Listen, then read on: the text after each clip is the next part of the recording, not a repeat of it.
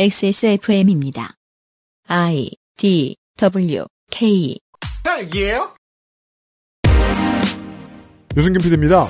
이번 주부터 남은 5월 주말 그 아실에서는 민주화운동 유공자들이 쌓아놓은 토대 위에서 막말을 일삼을 권리를 누리고 있는 극우 유튜버들의 해마다 찾아오는 민주화운동 평회의 현장을 돌아봅니다. 이상하긴 해도 그들은 매해 새로운 논리를 만들어 목에게 열을 올리고 있습니다. 헬마우스가 그들을 모기 잡듯 방역 중입니다. 2020년 5월 세 번째 주말 그것은 알기 싫답니다.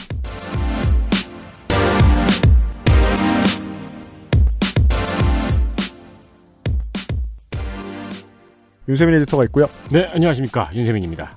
헬마우스 코너를 사실 그 돈 걱정하면 안 하고 싶습니다. 저희는 왜요? 유튜브에서 노란 딱지가 붙습니다. 그러게 왜 우리한테 붙이는지 모르겠어요. 그 원인은 분명해요. 헬마우스가 들어오고부터 알 수 없는 누군가가 저희들에게 노란 딱지 신고를 하고 있어요. 아, 그래요? 그래서 모든 에피소드가 다 신고가 들어가요. 오. 서상준 민정수석이 일일이 그걸 다 풀고 있어요. 다 일일 제기하고 있어요. 그러면 가뭄에 콩나듯 그냥 계속 노란, 노란 딱지가 붙고 나머지는 살려주고 있어요. 다시. 그런 게 화력이군요. 심지어 어, 종영한 지 1년 반이 된 소라 소리에 야, 거기에 몇 노란- 딱을 붙였다. 야 임마. 솔직히 그니까 바빠서 관심 없겠지만 유튜브 하느라 관심 없겠지만 좀 들어봐 주면 안 되냐 그런 좋은 걸. 너네 책 안 보지 않냐? 그 그래서 안 그래도 아카이브 정리해야 되는 김에 저희 때문에 피해 그만 보시라고 어 소라소리 그 저희들 서버는 아마 이제 정리가 될 것 같고요. 곧 조만간. 네. 네. 그, 현재 진행 중인 윤소라 성우의 소라소리 오- 유튜브 채널에서 확인 많이 하시고요. 예, 이제는 XSFM이 아닙니다. 행운을 빌어요. 그리고, 그럼에도 불구하고, 헬마우스는 돈도 돈이에요. 돈을 벌 방법을 잘 마련해 놔야 팀들을 먹고 살 수 있게 해주니까 좋은 콘텐츠를 만들겠죠. 그렇죠. 그건 말고도요, 그, 자기가 남기는 콘텐츠가, 어, 후대에 영향을 미칠 수 있다는 문제에 대해서 상당히 치열하게 고민합니다. 음. 예. 그리하여 저희가 좀 전에 헬마우스 코너를 녹음을 했는데요. 제가 분명히 45분 써오랬거든요 네. 아무리 앞에 발음이 안 좋고 어, 통화 품질이 안 좋았기로서니 135분어치를 만들어 왔어요. 이거 135분 더 될걸요? 그리하여 어, 원래 1시간 할걸 5월 내내 작년과 마찬가지입니다. 5.18 민주화운동 특별기간 어, 5.18 폄훼 관련 극우 유튜버들을 방역하는 이런 주말을 갖도록 하겠습니다. 이번 주부터 3주 동안요. 음, 지금 그 저 두꺼운 대본을 두터운 대본을 에디터가 만져보고 있어요. 15장 정도 되는 것 아이씨. 같은데. 이 김민아처럼 한 장 가지고 한 시간 떠드는 속도면은 계절을 날로 잡숫겠네요.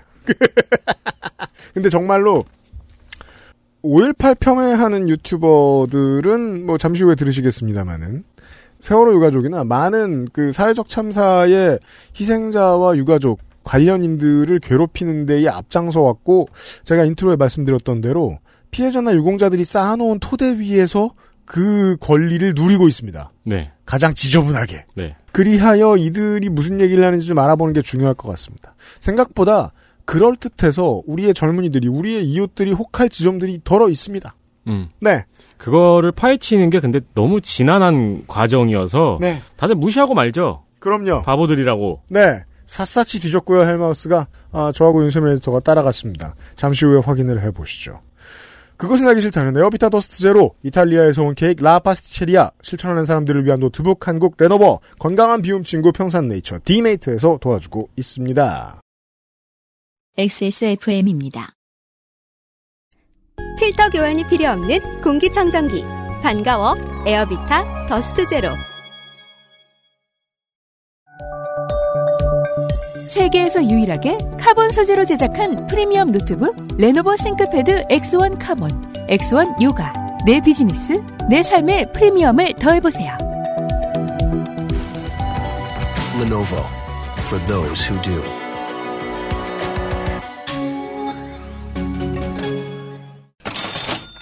에어비타 더스트 제로 광고입니다. 네, 코로나로 인해서 미세먼지에 대한 관심이 무뎌졌죠.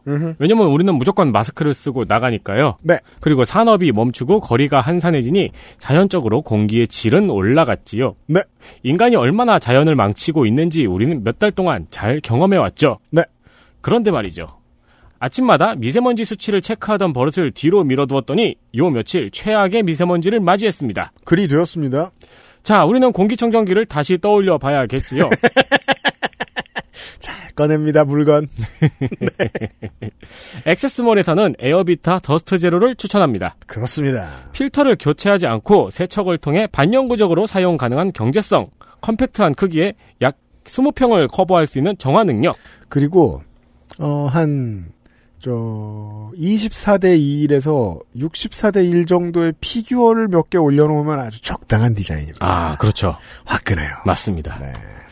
PM 1.0 초미세먼지까지 제거하는 강력한 성능. 생각보다 만족할 만한 제품이 될 겁니다. 집이 크면 거실에 쓰시는 건 따로 있을 거예요. 그걸로 바꿀 수는 없습니다. 다만 차량 네, 그리고 어 공부방, 그렇죠. 네 서재 이런 데 쓸 수 있습니다. 뭐 침실. 네. 게다가 더스트 제로 2는 중국에서 물량을 쓸어가는 통에 팔 수 있는 재고가 10대 미만입니다. 아 이렇게 됐어요. 선착순입니다. 저희가 판 건 아니에요 중국에. 저희는 받아온 물량이 요거밖에 없을 뿐입니다. 그렇습니다. 지금 액세스몰로 가시면 구매하실 수 있습니다. 그렇습니다. 성가병 따라하는 게 쉬운 게 아니군요. 따라한 거야? 약간 좀 느리게 하면서 오버했었죠. 아 네가 더 잘했어요. 그렇게 해. 성갑이 따라하듯이 해. 아무도 성갑인 줄 몰라. 어떻게 해야 되지? 산업이 멈추고 거리가 한산해지니 자연적으로 공기의 질은 올라갔지요.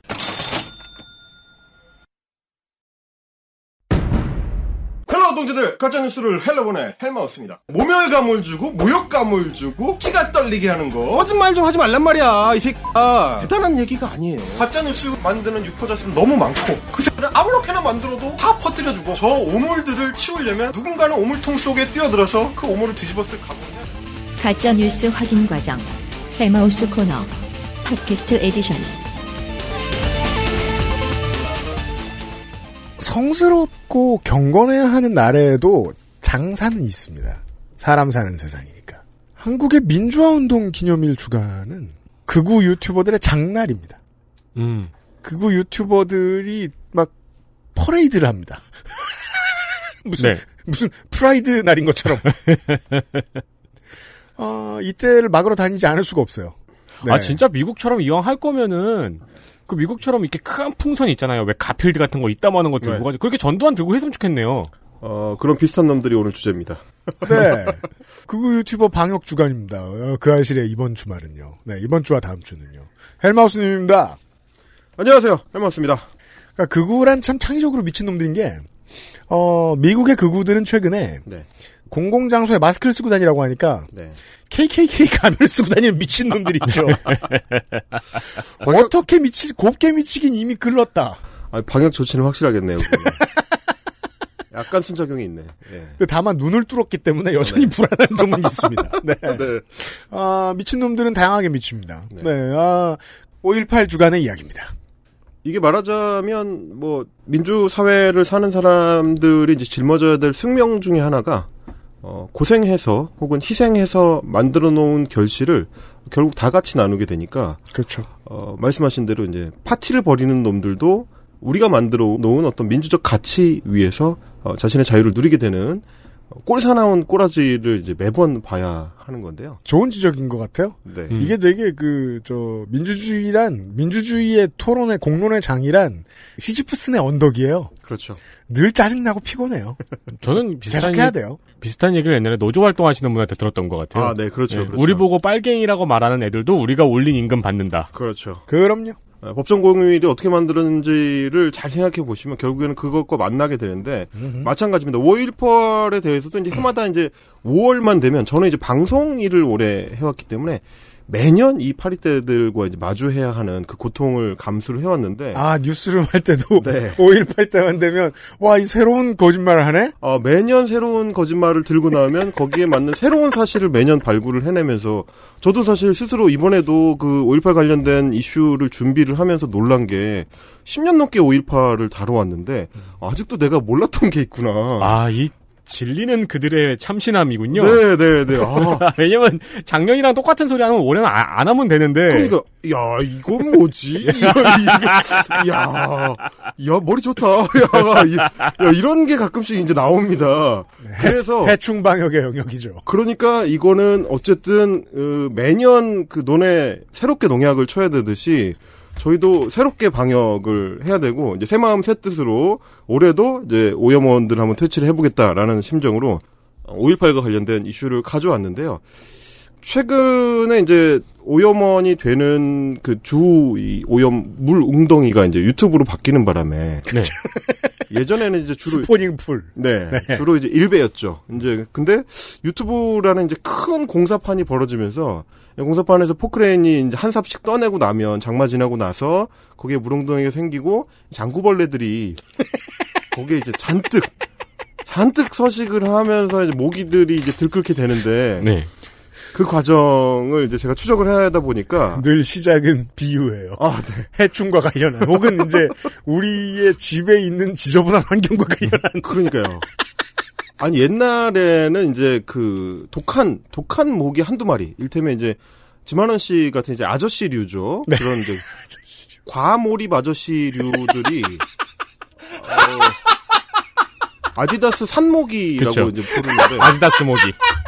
아, 물리면 진짜 겁나 짜증나고 오래 가려운 그 저기 밖에서는 아무도 안 믿지만 군인들은 모두 믿고 있죠. 그렇죠. 방, 방탄모를 뚫는다고. 아그 저- 저 꿀벌 코스프레 한 것 같은 그 모기들. 예. 그렇죠, 그렇죠. 그 도시에 사시는 분들은 모르지만 저희 이제 방송가에 있는 사람들처럼 주기적으로 산에 들어가야 되는 사람들은 이 아디다스 모기들을 매년 만나 왔는데 얘네들이 이제 그 신도시 개발이 이루어지는 그 현장이라는 이를테면 유튜브라는 현장에 어 많은 다양한 그 종류의 사람들이 유입되다 보니까 음. 어 그중에 이제 장구벌레들이 이제 크게는 두 종류로 갈라지게 되었다. 이제 저는 이제 추적 결과, 아 관찰 결과. 파브르예요.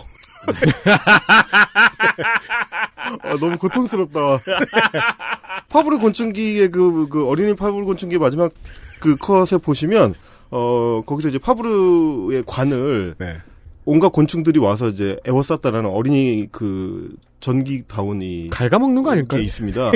아, 그러면서 보면서 저도, 어우, 무섭다. 이런 생각을 했는데. 왜냐면 그랬으면 슬퍼서 왔어도 본능적으로 알을 낳고 갈 아, 거기 때문에. 이렇게 휘휘 쫓아야 되잖아요. 파브르라니 너무 무섭네요. 파브르 안 됐다. 네, 그래서 네. 그 가짜맨들이 최근에 이제 점점 젊어지고 있는데. 아 그렇습니다. 네, 지만원 유에서 벗어나서 점점 젊어지고 있는데 크게는 두 종류. 일테면 이제 제가 1번으로 뽑은 부류는 최근에 그 주목받고 있는 애들인데 음. 어, 빽빽 우기는 우격 다짐류입니다. 아 백패커. 아, 빽빽합니다. 지만원 아저씨는 그래도 어쨌든 무슨 박사님이거든요. 네. 근데 이 친구들은 그런 거 없습니다. 그냥 어 이제 뭐 어, 최근에 이제 주목받는 친구들이 이제 안정권 사단이라는 친구들이 있는데, 네.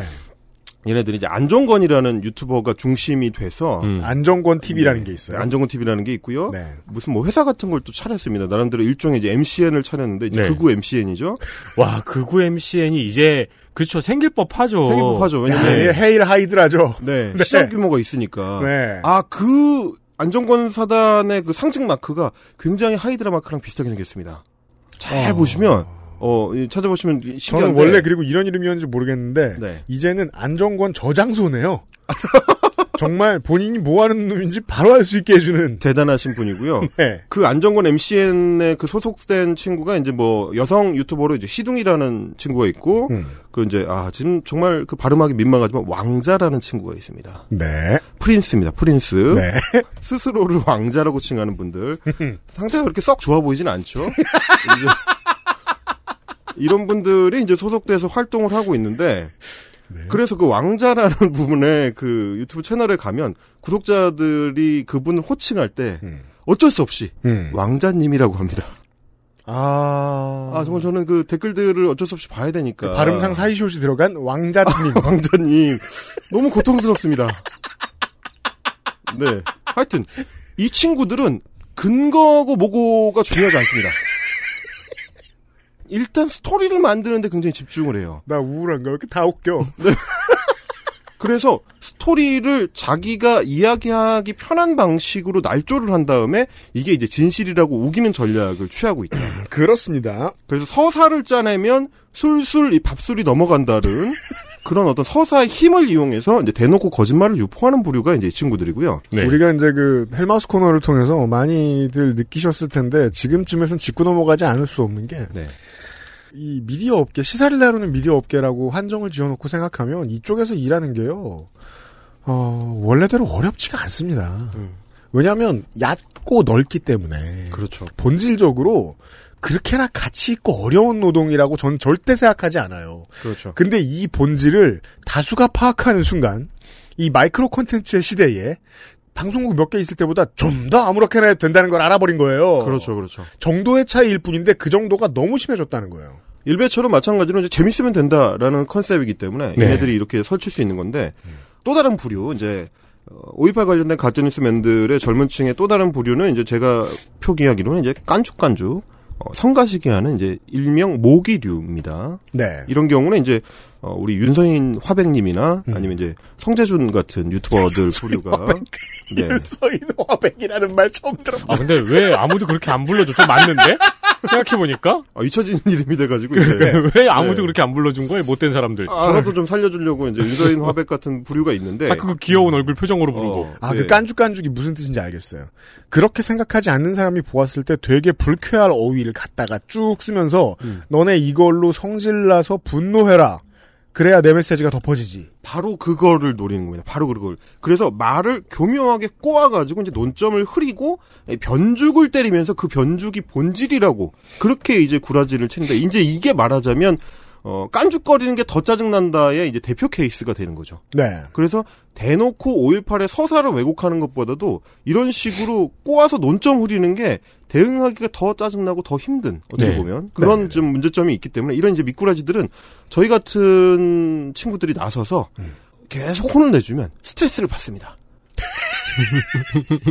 계속 스트레스를 주는 게 이 목적이 되는 지난 시간에 말씀드린 원칙이 있습니다. 네. 사람 짜증나게 해서 뭔가 자기의 사회적인 위치를 벌어가는 애들은 짜증에 가장 취약합니다. 그렇죠. 네. 그래서 굉장히 그 짜증나게 하는 것이 저의 목적이다. 이제 네. 이런 측면으로 말씀을 드리고요.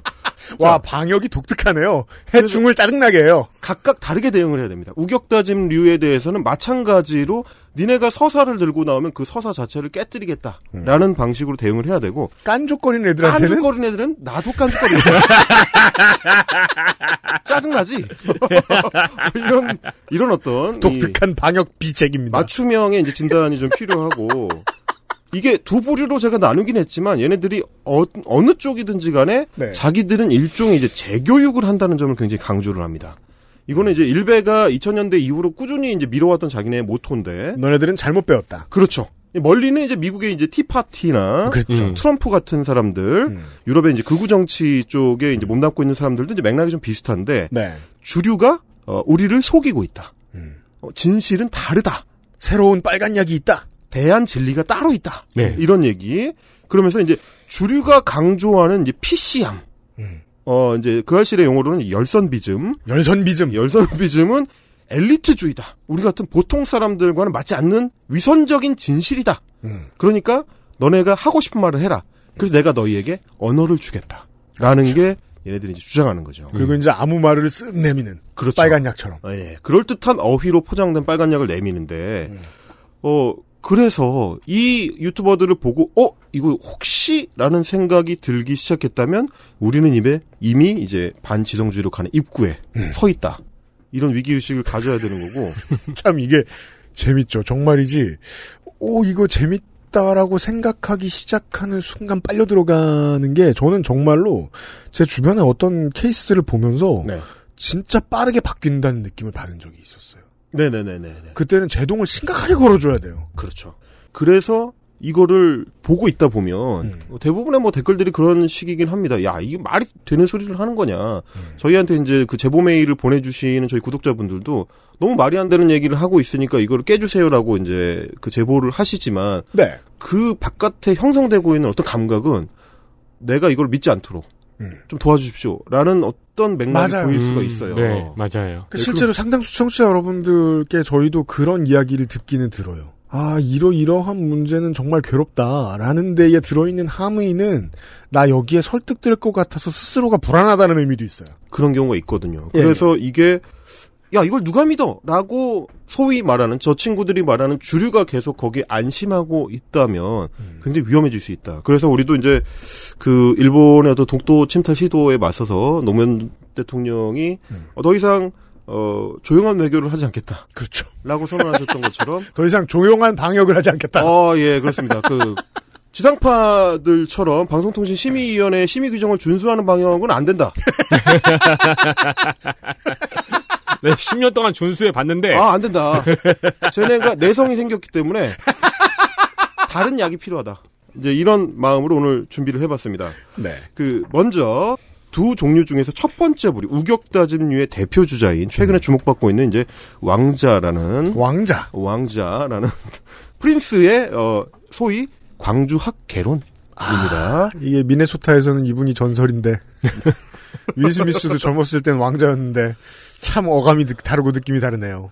그 왕자가 그 내놓은 영상 중에서 83만 회의 조회를 기록하고 있는 어, 올 3월에 이게 나왔던 건데 83만 회. 네. 이 영상 제목이 무려 광주 5.18 운동의 진실입니다. 광주 5.18 민주화 운동의 진실인데, 어, 이 친구를 얘기할 때 제가 아까 안정권 사단 이야기를 했습니다만, 어, 자꾸 뭐가 성- 생각이 나냐면 저는 이제 폭식 투쟁 을 벌였던 그 일베 애들을 떠올리게 되는데, 음. 그 당시에 뭐 기억하시겠습니다만 세월호 참사 이후에 이제 유가족들이 단식 투쟁을 하고 있는 현장 앞에서 피자와 치킨을 시켜놓고 이제 조롱하는 퍼포먼스를 네. 벌였던 이 고관여층이죠. 네. 이제 일베도 이제 뭐 그냥 정복을 보러 가는 사람들이 있고 네.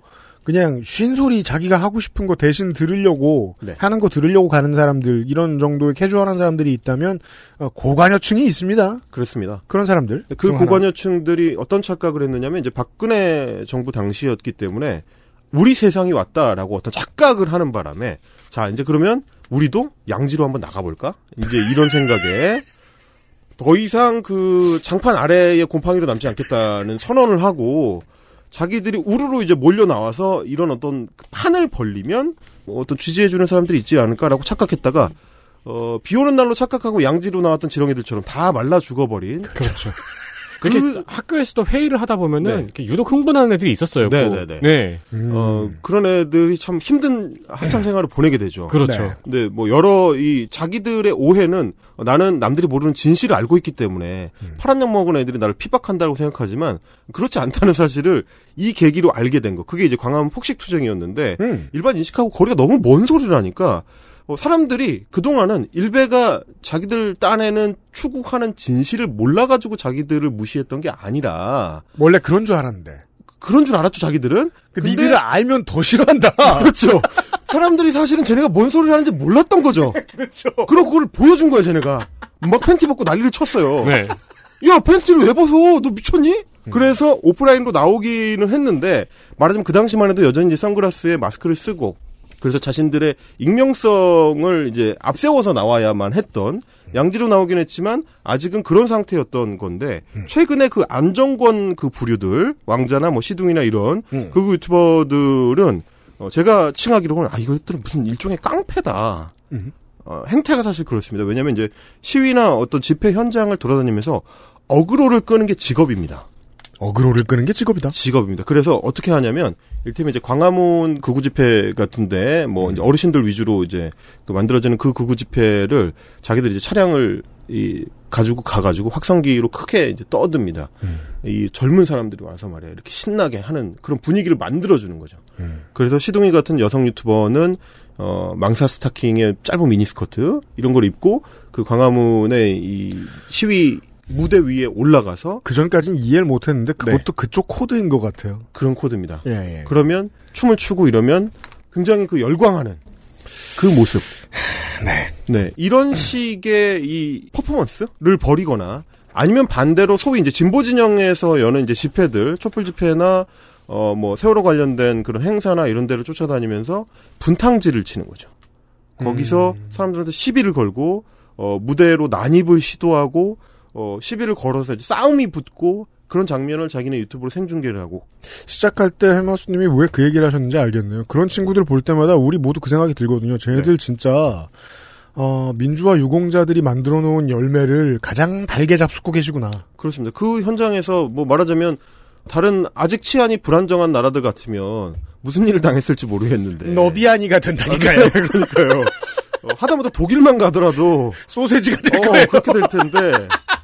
한국 사람들이 너무 민주화가 지나치게 진행되는 바람에 그 너그럽게 이제 봐주고 있다는 사실을 자신들은 예, 모르겠죠. 네. 이제 그런 그런 이제 행태를 벌이는. 그래서 저는 뭐라고 하냐면 이 친구들을 어, 아스팔트형 극우다.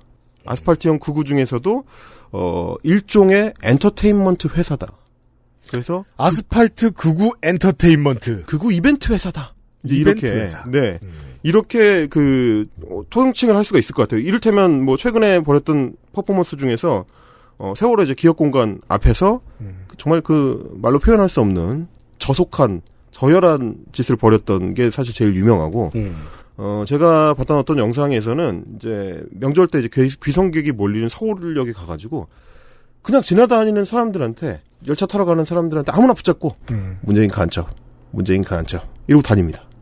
마치 그 안표? 안표 장사처럼 음. 사람들한테 계속 이게 치근대면서 문재인 간첩, 문재인 간첩. 정말 이럽니다. 이러면서 이제 말하자면 똘짓을 하는 거죠.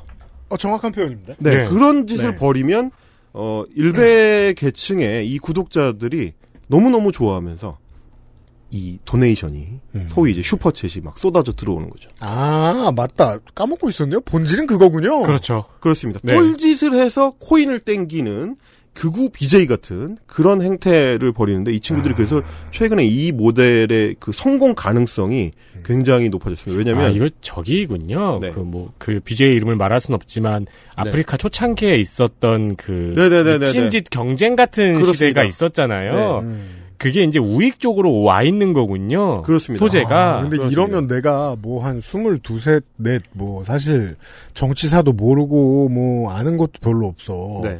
근데 그래도 이렇게 해서 돈이 된다는 걸 알았으면 하겠네.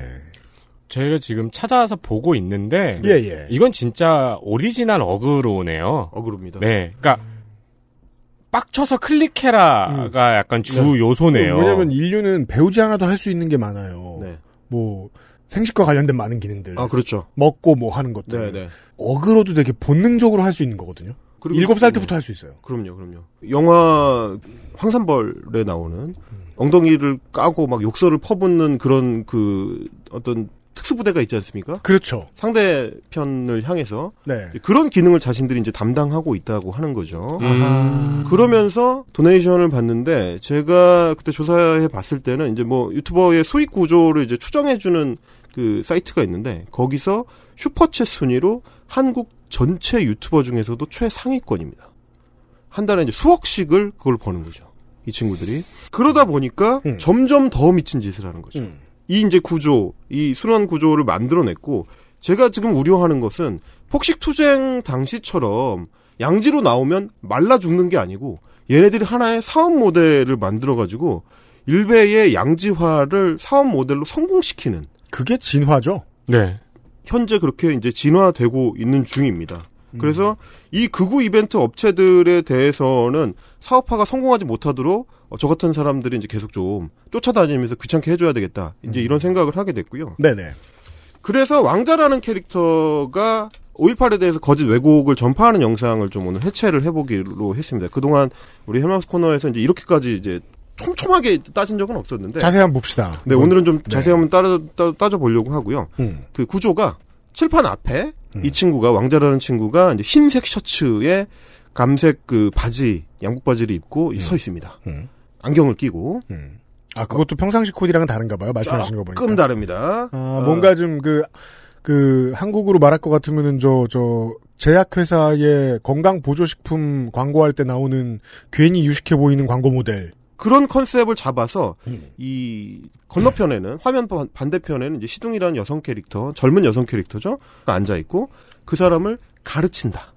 내가 1타 강사 컨셉으로 칠판 앞에서 5.18에 대해서 진실을 모르고 있는 젊은 여성을 가르친다. 아, 너무 전형적인 구조예요. 아 비주얼도 우파에 맞는. 아, 네, 네. 네. 너무 전형적이죠. 이제 음. 그런 구조로 이제 해서 광주 5.18 광주 민주화 운동의 진실이라는 영상 제목에 썸네일이 뭐라고 되어 있냐면 저는 전라도 광주에 살고 있는 청년입니다. 꼭 한번 제 이야기를 들어주세요. 무슨 소리입니까? 경기도 광주에서 이사 갔나요? 이건 경기도 단, 하나의 경우밖에 없어요. 경기도 광주에서 이사 갔을 때밖에 없어요. 저도 생각을 해본 적이 없는데 여긴 참 큰 도시구나. 그렇죠. 이 경상도 부산 같은 얘기하고 있네.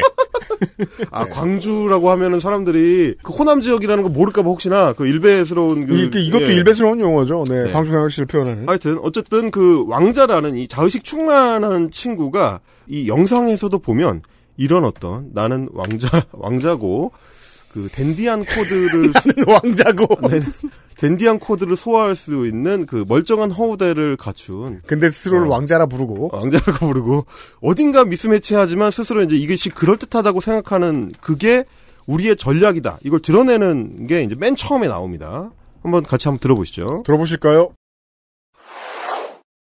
근데 쌤이 광주 살잖아? 어느 날 우연히 길을 가는데 막 그 충장로 한복판에 모여서 5.18 까! 까! 이러는 어떤 집회를 보게 된 거야. 완전 미친 사람들이라고 내가 생각을 했었지. 근데 이게 웬걸? 생각보다 그 막 연설하고 집회를 주도했던 사람들이 생긴 게 생각보다 너무 멀쩡하게 생겼던 거야. 아니, 심지어 잘생기고 예뻐. 사람들이.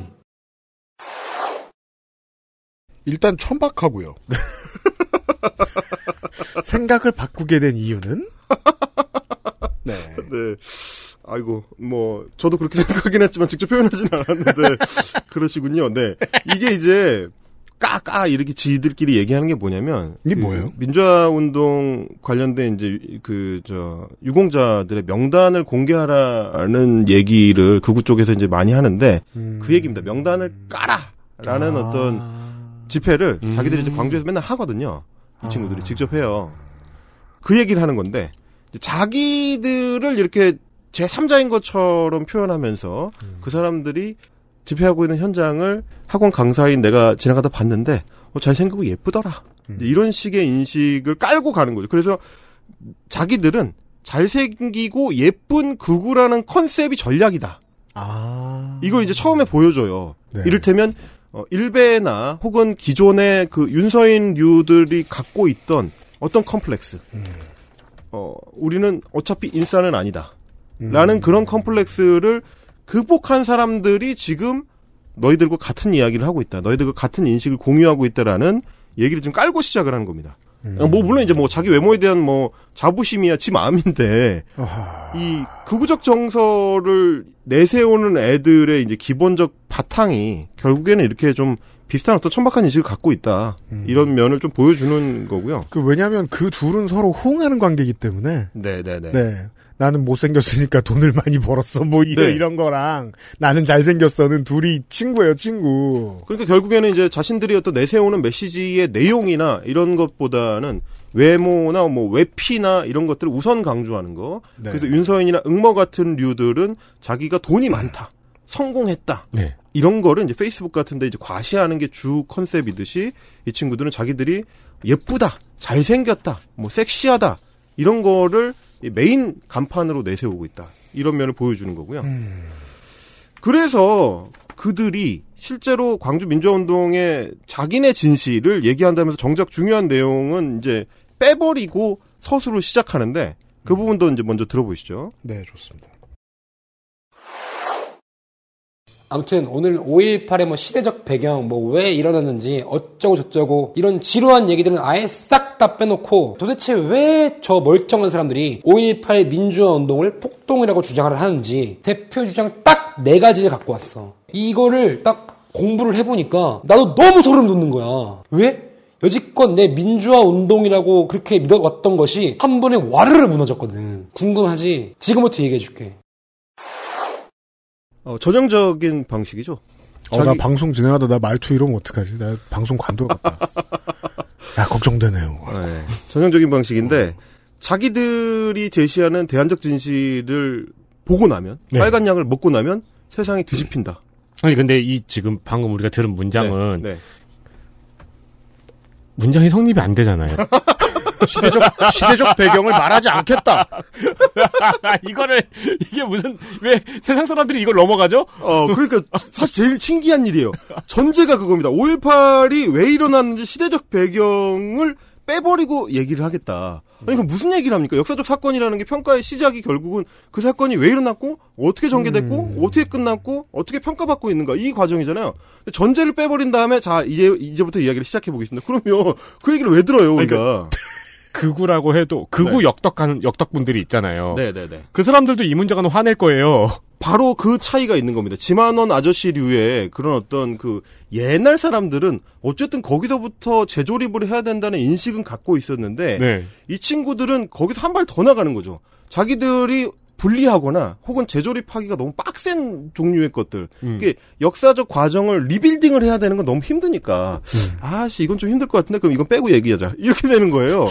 그러니까 어떤 제, 대안적 진실을 자기들이 구축을 하는데 네. 애초에 자기들한테 유리한 것만 어떻게든지 거기서부터 시작해가지고 다시 만들어 보겠다라는 이런 이런 선언인 거죠. 그러네요. 이게 바로 반지성주의의 어떤 전형적인 특징이다. 그건 확실해 보입니다. 예. 이렇게 되면 사실은 토론이 무슨 의미가 있겠어요? 이제 토론이 종말이고 이거는 결국은 우리가 만들어 놓은 진실을 그냥 진실이라고 믿어달라라는 것밖에 안 되는 거죠. 결국엔 이게 토론이 안 되는 겁니다. 이게 이기야의 철학이에요. 그 범죄자 이기야 말고 네.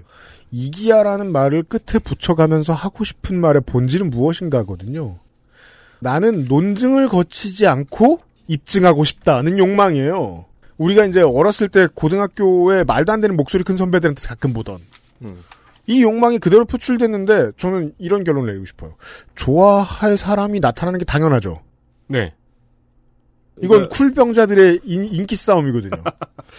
전제를 빼버린다는 게 결국에는 이 컨텐츠의 어떤 약점을 보여주느냐 하면 자기들 입맛에 맞는 자료만을 뽑아가지고 이제 이 영상을 구성을 했는데요. 그 자료의 핵심이 어, 지만원 씨에서부터 왔다는 함정이 있습니다. 네. 근데 지만원만 해도 지만원만 해도 북한군 개입설이라는 자기가 그렇죠. 주장하는 어떤 메인 테마를 완성하기 위해서 이 처음부터 작업을 만들어가는 과정이 있어요. 그래서 이제 북한군 개입이 가능하려면 가능한 전제들 몇 가지를 깔아놓고 시작을 하는데 이 친구는 그 부분을 귀찮으니까 빼버리잖아요. fact checker들에겐 좋은 시절이었어요. 그렇죠. 때려잡기 너무 쉽거든. 네. 일- 어디서부터 틀렸고를 추적할 수가 있으니까. 근데 논리 없이 억지를 부리면 어, 밑도 끝도 없이 역사적 배경을 빼고 시작하자고 하니까 방송국에서 제가 일하고 있었다면 뭐야 이게 이러고 끝났을 거예요 이게 볼 필요도 없는 거죠 사실 오늘의 팩트 체크 시간의 결론은 뭐야 이게다 이렇게 얘기가 끝났을 거예요. 네, 이건 아이템이 안 되니까 kill이죠 근데, 근데 뭐 유튜브에서는 이제 되는 거니까 그때 북한군 개입설을 주장할 때 했었던 얘기들도 사실은 뭐 당연히 신빙성이 없는 어처구니없는 이제 창작 SF 소설이었지만 지만원이라는 작가의 소설 작품이었지만 근데 진짜 그때 그랬으면 진짜 웃겼겠다. 그 JTBC의 앵커들이 네. 네. 그게 무슨 소리죠? 이렇게 되묻고 생방송 중에 지금까지 팩트체크였습니다. 이런. 방송 20초. 아, 너무 행복하다. 그런데, 그 당시에 이제 지만원 씨가 주장했던 것들이 이제 반박되는 거는 둘째 치고, 네. 일단 지만원 씨가 재판을 받게 되면서. 아, 그렇죠. 왜냐하면, 그 북한군 설을 얘기를 하면서, 시민군들을 엉뚱하게 북한 특수부대라고 이게 한 명 한 명을 그 뭐라 그랬죠 광수라고 이제 지휘하고 네, 있어요. 몇 번 광수 몇 번 광수. 그 근데 문제는 그 광수들이 나와가지고 나는 광주 사는 누군디 뭐 이러면서 아, 그렇죠. 내가 뭐 북한에서 왔냐 이러면서 소송을 걸어버리는 바람에 지금 재판을 받고 있고 현재 2월에 나왔던 첫 번째 1심 재판 결과 징역 2년의 실형을 받았습니다. 그렇죠. 법정 구속은 면했지만 그러는 바람에 이 친구들이 영상을 만들다가 어 이러, 이, 이걸 그대로 하면은 우리도 걸리겠는데 싶었는지 음. 북한군을 빼버렸어요. 영상에서. 자, 이게 중요한 발견입니다. 논리를 집어넣자 법에 저촉됐다. 이젠 논리를 빼보자. 그렇죠. 그러면 이, 이 광주 민주화 운동에 대한 진실이라는 그 영상 안에서의 주 테마는 뭐냐면 폭동이었다라는 주장인데 네. 요즘 이제 주류가 된 주장이죠. 그 전에는 이제 북한군 잠입설이 이제 주류였다가 최근에는 광주 폭동설이 주류가 됐는데 아, 그니까, 저, 그, 우- 이쪽 세계에서. 그쪽 세계에서? 네, 우리나라에서가 아니고. 어, 저는 전혀 아니고요. 네네. 그쪽 세계에서 주류가 됐는데 이게 왜 폭동설로 옮겨갔느냐면 사실은 북한군 개입설이 깨졌기 때문이에요. 그렇죠. 말이 안 된다는 게 깨지니까 음. 여기서 북한군을 그 전에 북한군 개입설의 이제 중심 테마는 북한에서 어, 군인들이 난파되어 광주로 잠입해서 폭동을 조장하고 일으켰다. 그래서 이제 그 당시의 주장은 어떤 거였냐면은, 그 당시 이제 사진 기록 있잖아요. 네, 아무데나 동그라미 쳐놔요. 그렇죠. 그리고 증거래요. 네. 그리고 뭐 북한에 누구랑 닮 실제 누구랑 닮았다. 잘 보면 하나도 안 닮았지만 일단 당연히 다른 사람이니까. 근데 이제 그런 주장을 하다가 그게 깨지고 나니까 여기 테마에서 북한 군만 빼버리니까 북한군이 조장했다가 사라진 광주는 폭동이었다만 남게 되는 거죠. 네. 이 테마를 가지고 만든 영상이 이거다. 그래서 왕자 영상에서도 끊임없이 어, 총 들고 그렇게 시민들이 경찰과 군인을 향해서 총을 쐈는데 그게 그럼 폭동이지 뭐냐? 아. 이런 주장을 하게 된 거죠. 그러니까 군이 발포했는지 어쨌는지 이제 이제 그 시대적 배경을 빼고 얘기하겠다의 정수가 드러나는군요. 그 핵심이 그겁니다. 근데 그 앞에를 왜, 왜 시민군들이 총을 들게 됐는지를 설명하는 앞부분을 빼고 시작하니까 같이 뭉텅이로 뜯겨 나간 게 뭐냐면 그 시민들이 무장하게 된 과정이 뜯겨 나간 거예요. 우리가 기본적으로 보는 이 억울한 사람을 만드는 억울한 약자를 만드는 기법이 맞긴 한데 네. 참 인류의 본능 같아서 늘 재밌어요 이 지점이. 그렇죠. 그러다 보니까 문제가 뭐냐면 예. 이 친구의 그 주장 중에서 그 시민군들이 총이 어디서 났지가 뚫려버리니까 음. 자신의 주장도 이상해지는데 음. 그걸 눈치를 채지 못하고 계속 이제 우깁니다. 음. 그러면서 어 얘네들이 쓰는 게 이제 주로 가짜뉴스 유튜버들이 제가 칭하기로 이제 캡처 전략이라는 걸 쓰는데 네. 한 장면만 뽑아가지고 그 장면을 부각시키고 강조하는 전략을 씁니다. 음. 그래서 특정 장면만 가지고 야 이거 봐라 이거 봐 이거 봐 이거 폭동이지 이게 뭐야라는 식의 야바입니다. 그래서 시민군들이 총을 들고 있는 장면만 캡처를 하는 형식인 거죠 이게. 그렇죠. 그래서 어, 시민들이 총을 들고 있으면 그것은 곧 폭동이다. 음. 이런 식의 이제 등치화를 시키려고 하는 거예요. 5.18이 일어나게 된 어떤 시대적 배경, 그러니까 정권을 장악하려고 했었던 신군부의 계엄령 전국 확대, 그리고 뭐 학생 운동을 고립시키기 위한 휴, 휴교령, 음. 그리고 광주에서 이뤄, 이어진 어떤 학생들의 반독재 투쟁, 그거에 대한 공수부대의 잔인한 뭐 진압, 그리고 전, 이제- 전두환의 네. 학살 승인 혹은 지시.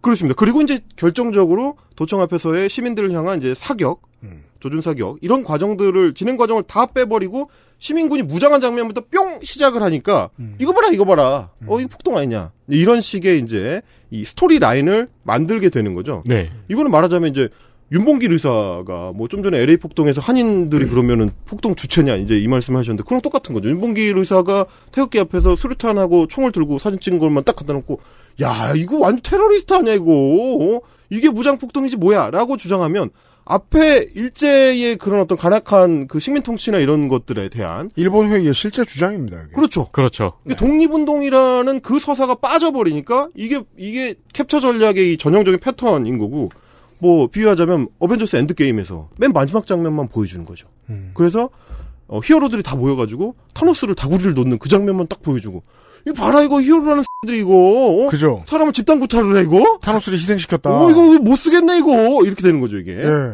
이런 전략을 지금 정전 협정을. 어기고 다 포탈을 탔다. 그러니까요 근데 사실 이런 전략이 저는, 그러니까 저는 일베가 아무 유산도 남기지 않고 사그러들었다고는 생각 안 하는데, 네. 그러니까 분명히 사회 전체를 오염시킨 유산이 있고, 네. 그 중에 하나가 팩트라는 단어라고 아 그렇죠 보거든요. 그렇죠 팩트는 사실 아무것도 아닌데 네. 제대로 논 논리가 되기 전까지는 논쟁이 되기 전까지는 아무것도 아닌데 네. 사람들이 팩트는 어쨌든 팩트잖아라는 말에 이거는 뭐 일베고 일베 아니고 다 오염됐어요. 그렇죠. 예, 그래서 그 뒤에 걸 안 보려고들 하더라고요. 아니 총 들고 있었던 거는 팩트잖아 라고 네. 이야기를 하면 아니 물론 이제 그거는 팩트인데 그게 왜 그렇게 된 거냐면 얘기하려고 말을 끊는 거죠 아 그러니까 이렇게 되는 거죠 그 시민들이 총든 건 팩트잖아. 네. 이러고 끝나버리는 거죠. 네네 계속 그 얘기를 반복하고 네, 우리가 흥분할 일이 많아가지고 지금 저 진행이 너무 늦은데. 네 빨리 갔다 자 이렇게 해가지고 재밌긴 이제 재밌어요. 어, 맘대로 꼴대로 옮겨놓고 음. 지가 이제 광주의 진실을 보여주는 핵심적인 네 가지 사건이라고 이제 칠판에 제시한 게 뭐냐면 1번 톨게이트, 음. 2번 자동차 탈취, 3번 무기고 탈취, 4번 교도소 습격입니다. 이게 뭐, 뭔지 알겠어요. 이게 북한군을 빼놓으니까 네. 그냥 장면만 캡처 이게 아 알겠습니다. 따라가고 있습니다 저는. 예, 이게 이제 그 자기가 생각할 때는 시민군과 관련된 폭력 행위 가 이것들이다. 이 대표적인 케이스들이다. 그래서 이것만 가지고 맥락 없이 이 떠드는 게 영상의 주요 구성 요소입니다. 물론 이제 뭐 전부 다 틀린 거짓말이지만 하나씩 한번 보겠습니다. 먼저 이제 광주 소위 톨게이트 사건이라는 거에 대한 주장입니다. 1. 광주 톨게이트 사건. 간단해. 5월 18일 날 광주에서 막 난리가 났었어. 그러다가 경찰 측에서 첫 사망자가 나온 거야. 그 난리통에. 막 첫 사망자가 경찰 측에서 나오고 막 화력이 계속 밀리는 마당에 당시 정부 입장은 어떻겠어? 당연히 추가 병력을 투입해야겠지. 어허. 첫 대목부터 뭐라고 하냐면 어 간단해라고 얘기하는데 뭐 아시겠습니다만 전혀 간단하지 않습니다. 땡. 아니 뭐가 복잡하다? 임마. 복잡하다고요. 그 광주에서 난리가 났다. 근데 왜 난리가 났느냐? 전두환 일당들이 나라를 이제 통으로 집어먹으려고 하니까 네. 그거에 대해서 이제 난리가 난 건데 그 맥락을 설명을 해야 되거든요. 뭐 일테면 80년 5월 17일 새벽에 어, 신군부 일당들이 이제 계엄령을 전국으로 확대하는 조치를 단행을 했습니다. 왜냐? 우리는 계속 왜를 가야 되는데 왜냐? 5월 13일부터 국회가 비상계엄을 이제 해제를 하고 유신헌법을 폐지하고 이제 박정희가 죽고 난 뒤에 혼란스러웠던 국가를 이제 정상화하려는 움직임을 보이고 있었습니다. 그러니까 이게 만약에 정상화가 되면 자기들은 난리가 나는 거죠. 그야말로 신군부들은. 그렇죠. 네. 그러면 뭐 12.12 반란부터 추궁을 당하게 될 테니까. 그럼 그걸 막기 위해서 뒤통수를 쳐가지고 5월 18일부로 비상계엄을 전국으로 확대를 하고 전국의 학생운동 관련된 학생들을 싹 잡아들이고 주요 국회의원들 다 체포하거나 연금시키고 그러고 나서 5월 20일에는 아예 노태우가 어 군대를 동원해가지고 국회의사당을 봉쇄를 하고 국회를 사실상 해산을 시킵니다. 그리하여 지금 저 어, 헬마우스님이 80년 5월 13일에 동아일보 일면을 들고 와주셨습니다. 네. 계엄 해제 논의가 활성화되고 있다는 얘기가 나와요. 네. 예. 이 맥락이 있어야 음. 이 맥락이 있어야 5.17에 그 신분부가 왜 광주로 진주를 시작하는지가 나오는 거거든요, 사실은. 그러니까 이때 이대로 그대로 되었으면 신군부는 신군부가 아니라 네. 그냥 그 prison inmate가 되었을 거예요. prisoner가 되어 있었을 거예요. 네. 군사 재판을 받았겠죠, 정식으로. 그렇죠. 네. 그런 과정을 거치지 않으려고 하다 보니까 그거에 대해서 이 이런 짓거리들 5월 17일 이후에 1년의 짓거리들에 대한 어, 우리 대법원의 판단은 명확합니다. 95년에 이제 전두환 등의 내란음모 사건에 대한 판결문에 이렇게 돼 있습니다. 피고인들이 어, 1980년 5월 17일을 전후한 이 사건 범행 당시에 국헌 문란의 목적을 가지고 있었다고 보아야 한다고 판단했다. 이렇게 돼 있습니다. 말하자면 이 짓거리들이 다 국헌 문란 행위다 이겁니다. 음. 당연합니다. 네, 반란군의 국헌 문란 행위가 발생하고 있었으니까 국헌을 문란케 한 목적을 지닌 반란군들이 내란 행위를 벌이고 있다. 이때 분연히 일어선 시민들은 무엇을 하느냐? 저항권을 발동해서 그거에 저항을 하는 어떤 자연스러운 과정을 거친 게 광주의 상황이었습니다. 내란을 진압하려고 한 거죠. 그렇죠. 그래서 광주의 학생들이 시위를 벌이고 농성을 하고 그러니까 그때 투입됐던 이미 이제 광주에 대해서는 5월 17일 밤 10시부터 공수부대가 투입이 시작되는데 네. 그 공수부대들이 전남대나 조선대 같은 대학을 뭐 점거를 하고 시위 집회를 하는 학생들을 잡아가고 두들겨 패고 끌고 가고 정말 보고 있기가 끔찍한 어떤 장면들이 연출이 됩니다. 그게 네. 뭐 택시 운전사 같은 영화에서도 잘 연출이 돼 있는데 자 왕 왕자가 얘기한 아 진짜 정말 발음하기가 좀 괴롭네요. 와- 왕자가 말한 난리가 났다라는 거는 이 난리를 얘기하는 겁니다. 그러니까 우리가 제땡 공화국에서도 봤었죠. 네. 화려한 휴가에서도 봤었죠. 네. 얼마 전에 택시 운전사에서도 봤었죠.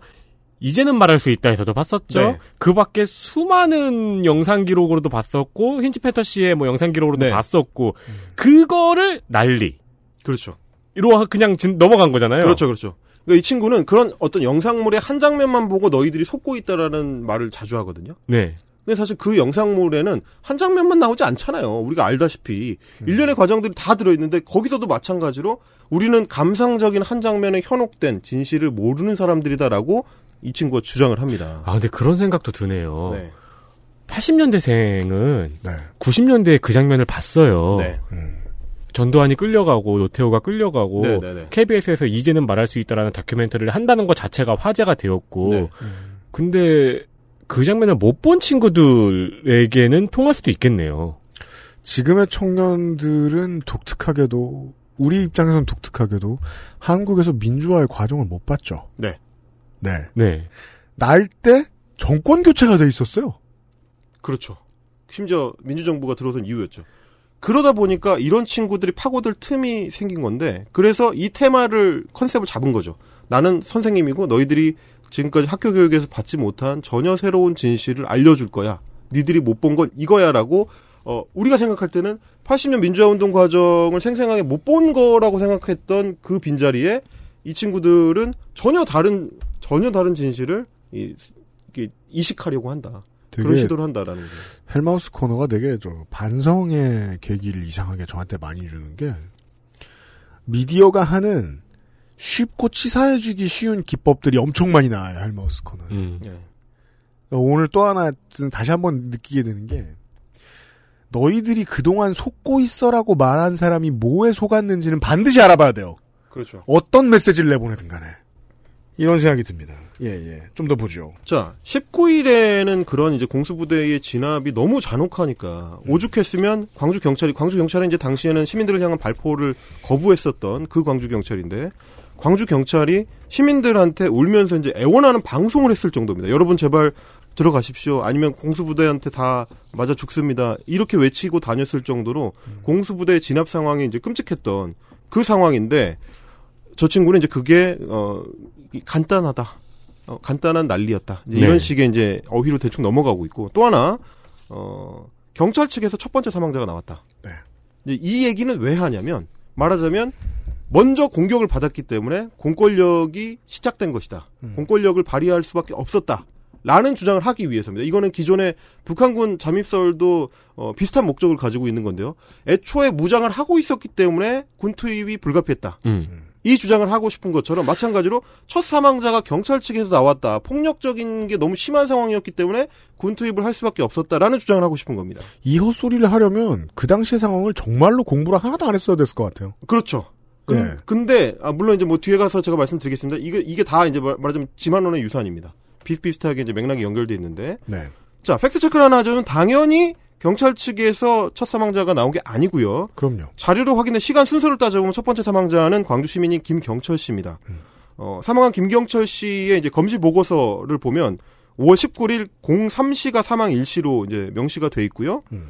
5월 18일에 70세 여단 계엄군들한테 이제 무차별 공격을 받고 병원에 이송됐지만 이제 사망했습니다. 그렇습니다. 근데 사실 뭐 요즘은 그렇게까지 이제 깊이 광주와 관련된 그 자료를 교육하거나 혹은 뭐 방송에서 보실 일이 많지 않아서 잘 모르실까봐 제가 이제 가져왔는데 사인에 이렇게 적혀 있습니다. 타박사. 네. 그러니까 맞아 죽었다는 얘기죠. 네. 그렇습니다. 그런데 사실은 내용을 보면 끔찍합니다. 후두부 찰과상 및 열상, 뇌 안상 건부 열상, 우측 상지 전박부 타박상, 좌견갑부 관절부 타박상, 진경골부 둔부 및 대퇴부 타박상. 그러니까 이게 어 검시니까 한자로 적혀 있지만 우리말로 옮기면 뒤통수가 깨지고 눈알이 터지고 팔과 어깨가 부서지고 엉덩이와 허벅지가 으깨져서 그 결과 사망했다는 얘기입니다. 이것이 광주 민주화 운동 당시의 첫 번째 사망자의 기록입니다. 이 외에도 사실은 뭐, 그, 이분의 그런 어떤 사망한 사진만 해도 국립묘지 앞에 이제 보실 수가 있는데, 볼 수가 없을 정도로 그렇죠. 네. 끔찍하거든요. 음. 비슷하게 이제 시간상으로 두 번째 사망자는 19일 오후 5시. 김안부라는 광주 시민이고요. 역시 계엄군한테 구타당해서 사망했습니다. 총을 쏘지 않더라도 이미 이미 수많은 시민들이 부상당하거나 심지어는 죽어 죽음에 이를 만큼 어, 잔혹한 지금 진압이 이루어지고 있던 상황이고 그리고 그 지금까지도 수많은 행불자로 기록되어 계신 분들이 어떤 일을 당하셨는지는 당시에 이제 그 거리를 보신 적이 있는 분들의 증언으로 내려오고 있을 따름이죠. 네. 숫자로 안 남았단 말씀을 드리고 싶은 거예요. 증거는 있는데 시신이 없는 네. 많은 사망자들이 21일 이전에도 이미 있었습니다. 네. 어, 경찰 사망자, 그러니까 경찰 4명의 사망 사건이 신고에 얘기는 사망 사건은 이제 20일 오후 8시 쯤에 이제 발생을 했는데 시위대가 이제 경찰하고 충돌하는 과정에서 어, 버스가 이제 경찰 저지선을 뚫으려고 이제 이 운전해가지고 달려가다가 최루탄을 집중적으로 맞으니까 운전하던 사람이 뛰어내렸습니다. 네. 이제 버스는 이제 그 속도로 앞으로 가가지고 그 차가 경찰 무리를 이제 덮치는 바람에 그 중에서 이제 사망자가 나오게 된 그 사건인데 의도적으로 어떤 시민들이 뭐 무슨 사격을 하거나 뭐 이래서 의도적으로 경찰을 죽이고 그런 게 아니고 이제 과격한 진압과 그거에 대한 뭐 시위대 충돌 이 사이에서 이런 일종의 이제 사고죠. 네, 네. 그렇게 이제 보셔야 되고 음. 이 친구가 얘기한 방금 전에 얘기했던 거가 말하자면 전부 다 틀렸다라는 네. 얘기가 되겠습니다. 음. 자, 그 네 가지 팩트라는 거에서 먼저 이제 톨게이트 전, 톨게이트와 관련된 이야기 1번이라고 저 친구가 꼽았던 그 톨게이트와 관련된 거를 한번 들어보시죠. 이것도 그 왕자죠? 네. 네. 파병된 군인들이 5월 21일 오전 8시에 광주로 오기 위해서 광주 톨게이트로 딱 진입을 하는데 300명의 시민군이 미리 잠복을 하고 있다가 이 파병 오는 군인들을 습격을 하게 돼요. 완전 무장을 하고. 근데 5.18이 뭐야? 공식적으로 광주 대학생들이 일으킨 거지. 근데 너 상식적으로 한번 생각을 한번 해봐봐. 아니 뭐 스마트폰이나 폴더폰 뭐 이런 것도 아예 없는 마당에 그 아무런 정보력도 없는 대학생들이 21일 오전 8시에 군인들이 광주 톨게이트를 통과한다는 걸 어떻게 알았을까? 완벽한 정보라도 알고 있듯이 완전 무장한 상태로 매복까지 하면서 말도 안 되지. 근데 이게 실제로 일어난 일이야 진짜로. 내 뇌내 망상이 아니라. 그 제가 말을 좀 바꿔야겠는 게 네. 그 지만원 씨처럼 이 양반도 조사받을 요건이 충분히 다 갖춰줬는데요. 지금 이 한마디로. 네. 저도 좀 왜냐하면 마지막 그 말만 집- 집중하시면 됩니다. 실제로 일어난 사건이야. 네. 철컹. 그러면서 땡. 그러면서 내 내내 망상이 아니고라고 했는데 네 내내 망상입니다. 실제로 네. 일어난 일이 아니고요.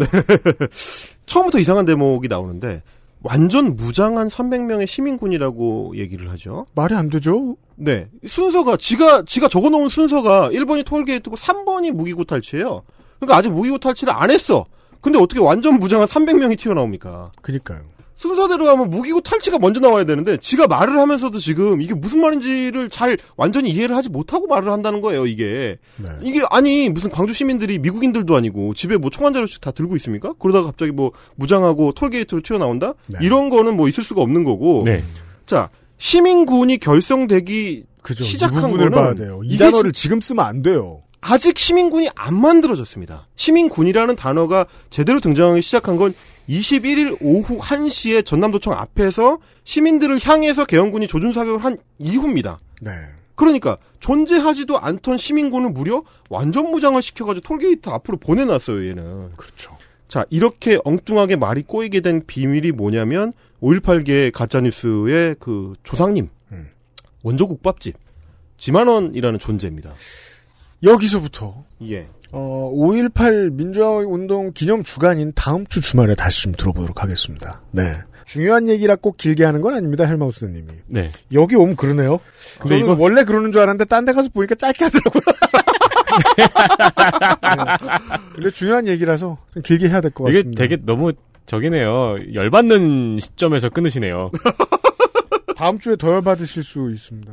지금 저 다음 주에 그 5.18 민주화운동 기념 행사도 지금 되게 작게 하는 걸로 알고 있습니다. 어쩔 수 없잖아요. 네.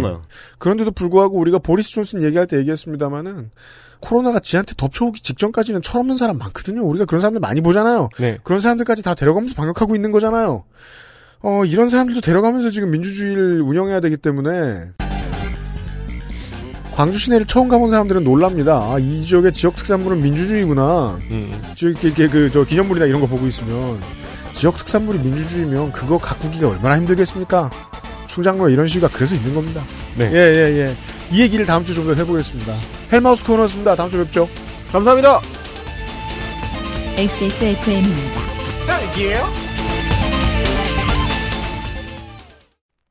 Maestro pasticcere. La pasticceria. 주말에 와인 파티 할 건데 마리아주로 뭐가 좋을까? 와인 파티? 그럼 내가 빠네토네를 준비할게. 빠네토네? 자극적이지 않고 특유의 풍미가 살아있는 이탈리아 전통빵. 와인에도 샴페인에도 잘 어울린다고. 이거 되게 큰데? 안 남기고 다 먹을 수 있을까? 걱정 마. 천연 발효로 만들어진 빵이라 남더라도 넉넉하게 두고 먹을 수 있어. 방부제가 많이 들어갔나? 아니, 그 흔한 이스트조차 들어가 있지 않아. 그게 장인의 기술인 거지. 국내 베이커리에서 경험해보지 못한 맛. 이탈리아에서 온 케이크, 라 파스티체리아. 건강기능식품 광고입니다. 물과 결합해 40배로 팽창해서 장운동을 촉진하는 질경이 씨앗 껍질 차전자피. 차전자피 식이섬유가 들어있는 당신의 새로운 비움 친구. 디메이트를 만나보세요. 이번만큼은 제대로 마음먹은 당신. 과식과 야식을 피할 수 있다면 가르시니아 캄보지아 추출물이 함유된 건강한 비움 친구. 디메이트가 도움을 드릴 수 있습니다. 식사 조절, 운동, 수분 섭취, 그리고 비움 친구 디메이트. 평산네이처.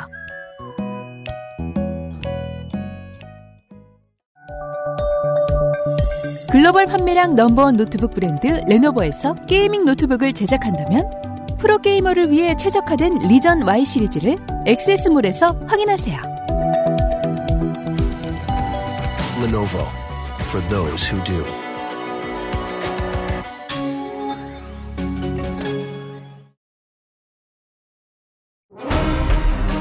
아스트랄 뉴스 기록실 뉴스 아카이브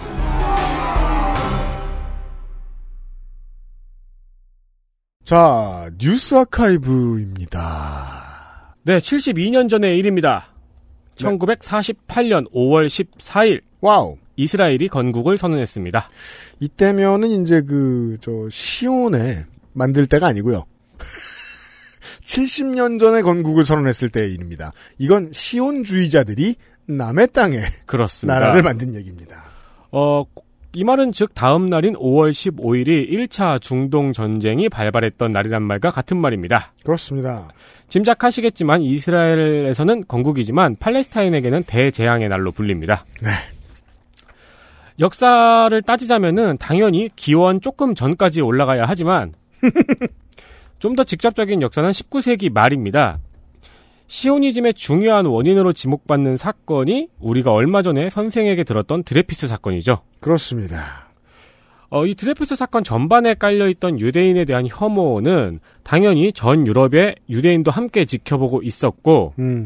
이를 취재하고 있던 유대계 오스트리아 기자였던 테오드로 헤르츠리 처음으로 시오니즘을 주장합니다. 그렇습니다. 그러니까 뭐 되게 지금에 와서는 뭔가 국시인 것처럼 신성시되고 있지만 이 나라를 만든 직접적인 당사자들의 입에서 나온 얘기라고 보기는 어렵습니다. 네. 네. 이 기자가 이제 이런 정치 상황에서 시오니즘이라는 걸 주장을 했어요. 어딘가 우리나라의 나라를 세우자. 근데 그게 반응이 얼마나 좋았냐면은 이 테오드로 헤르츠리라는 기자가 기자에서 정치적 지도자로 레벨업이 됩니다. 그래 버렸습니다. 네. 왜 요즘 폰 게임 광고 있는 거 하다 보면은 중국 배경에 뭐 선택지 나와가지고 누르면 갑자기 옷 바뀌면서 계급 올라가고 막 그런 광고 있잖아요. 아, 그 지저분한 광고? 네, 네. 그러다 뭐 잘못 누르면 빈털털이 되고 갑자기. 그런 느낌으로 기자에서 정치적 지도자로 레벨업이 됩니다. 네. 어, 그리고 결국 1897년 제1회 시온주의자 대회를 개최하기에 이릅니다. 네.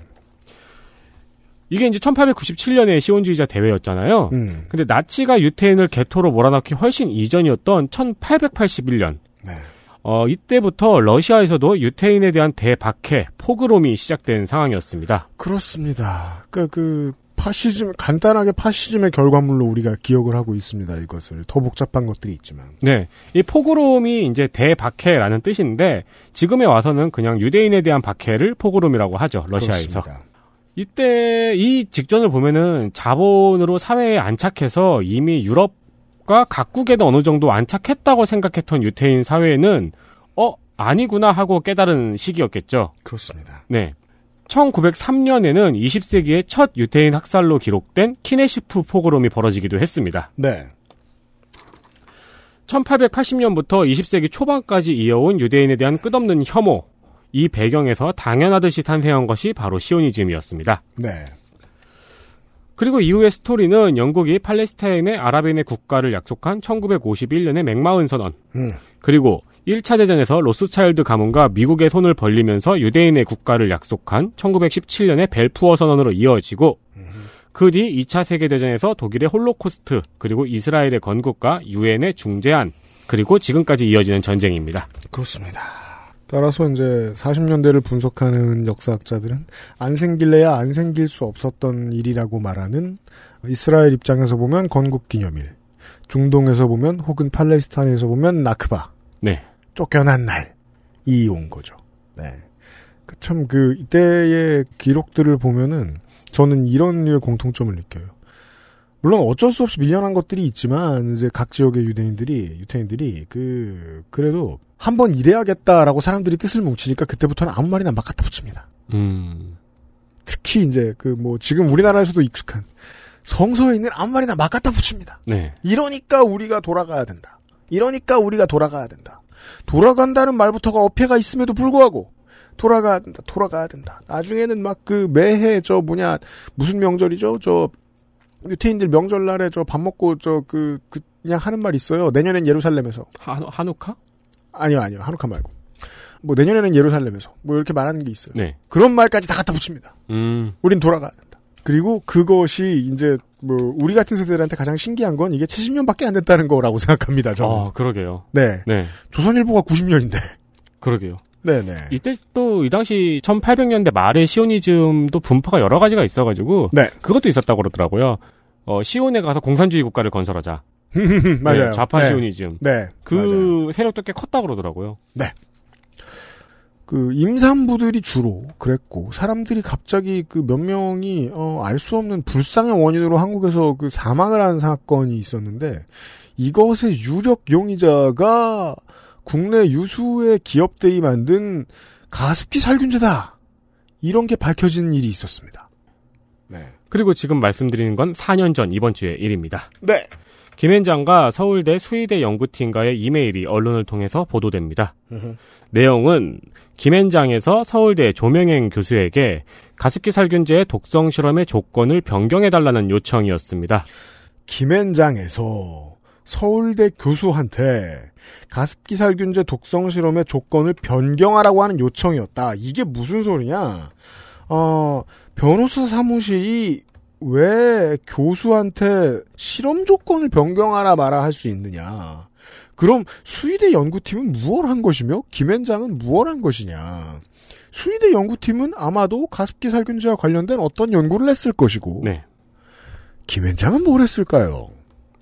어, 실험 조건의 변경을 구체적으로 말씀을 드리자면은요.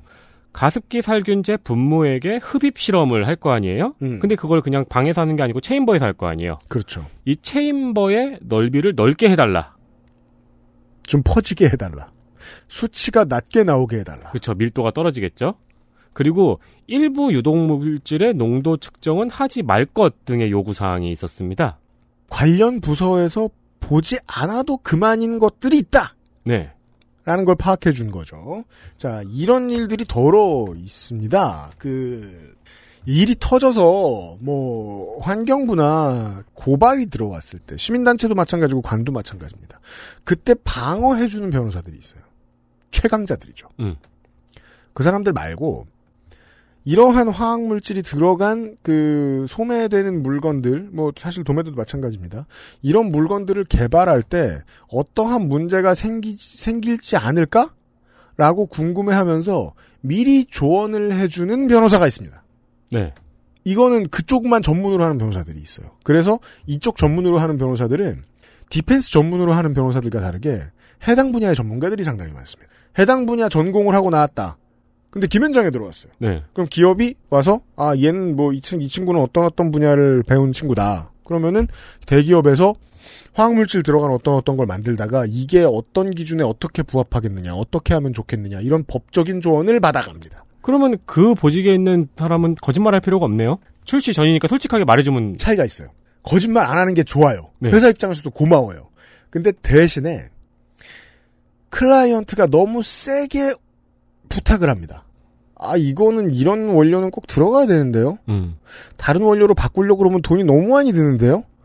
이러면 저희가 굳이 김현장에다가 오퍼 넣을 필요가 없죠. 일 맡길 필요가 없죠. 이런 식으로 나와요? 그럼 대표급이 오- 옵니다? 대표급이 와서, 야, 이거 좀만 느슨하게 좀 해봐줘. 음. 그렇게 얘기하는 경우는 있습니다. 음. 그리고 이 이메일 내용에는 클라이언트가 기대하고 있다는 내용이 추가되어 있었습니다. 기대한다니까요. 네, 클라이언트는 당연히 옥시죠. 그리고 사실 이 이메일 내용이 밝혀지기 한 달 전에 이미 검찰에서 옥시의 요청으로 가습기 살균제 연구 용역을 진행하고 있던 조명행 교수의 계좌에 용역 연구비 외에 별도의 금액 1200만 원을 받았다는 사실이 검찰에 의해서 보도되기도 했습니다. 요게 묘하죠. 용역 연구비 외에 추가 비용을 받았다. 네. 같은 일을 한 호서대의 유일재 교수도 있었습니다. 네. 역시 연구 실적을 조작을 했죠. 음. 어, 이 호서대 유일재 교수 같은 경우에는 이 흡입 실험을 할 때 옥시 직원의 집에서 창문을 열고 했던 것으로 밝혀졌습니다. 뭐 우리 문외한인데 그래도 창문 열고 하진 않지 않을까 하는 생각은 듭니다. 이런 실험을. 그 실험실이 있을 텐데요. 그리고 뭐뭐 체인버는 뭐 우리말로 하면 방 아니면 뭐 관현악인데요. 아무튼 방이잖아. 근데 이거 실험실을 체인버라고 부르는 이유가 뭔데? 바깥이랑 안 통하니까. 그렇죠. 그 유독가스가 창문으로 들어온 거면 어떡하게. 그러니까 마루에서 누가 비닐을 태우고 있었어. 아니면 나 같은 놈이 밑에서 담배 피고 있었어. 네. 유일재 교수는 대법원까지 가서 현재 형이 확정이 되었습니다. 네. 사기와 연구비 배임 수재 혐의가 추가되어서 징역 1년 4개월과 추징금 2,400만 원을 받았습니다. 어, 진작에 나왔겠네요. 그러게요. 그리고 조명현 교수는 1심에서 징역 2년과 벌금 2,500만 원형을 받았는데 음. 2심에서 연구 조작은 무죄, 그리고 따로 받은 1,200만 원도 자문비 라고 해서 무죄. 네. 그렇기 때문에 연구 용역비 5,600만 원을 유용한 것만 유죄가 나와서 현재 징역 1년에 집유 2년으로 형이 낮춰져 있습니다. 네. 그리고 아직도 대법원의 판단을 기다리고 있는 상황입니다. 그렇습니다. 제가 이 두 사람의 저걸 보고서 옛날에 무슨 생각을 했었냐면은 판결 나온 내용만 보면은요. 이때 조언을 하거나 다시 조언을 받아서 처리하는 프로세스를 했던 김현장의 책임 소재가 거의 빠져 있게 돼요. 네. 이 두 사람의 판결 때문에. 아니, 돈 받은 거 자문비, 그러니까 안 써 있는 돈 받은 거 자문비, 연구 조작이 무죄래. 그럼 연구 상황에서 전달책 역할을 했던, 머리를 썼던 김현장도 무죄가 되게 된단 말이에요. 음. 네. 그 저는 이제 잘잘못을 따지고 싶은 건 아니고요.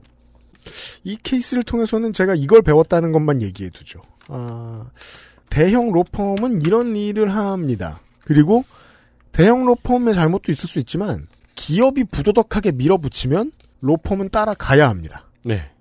그렇게도 보셔도 좋을 것 같아요. 저희 나온 게스트 중에 한 분이 해주신 말씀인가요? 로펌이 실제로 하는 일은 재판을 하는 게 아니고 재판을 안 열리게 하는 거에 더 가깝다. 예방의학. 네. 네. 그런 일에 대한 얘기이기도 했습니다. XSFM입니다. 필터 교환이 필요 없는 공기청정기. 반가워. 에어비타 더스트 제로. 건강기능식품 광고입니다. 다이어트는 선택일 뿐입니다. 하지만 시도한다면 실패하긴 싫은 당신. 건강한 비움 친구 디메이트를 고려하세요. 식사 조절, 운동, 수분 섭취, 그리고 비움 친구 디메이트. 평산네이처.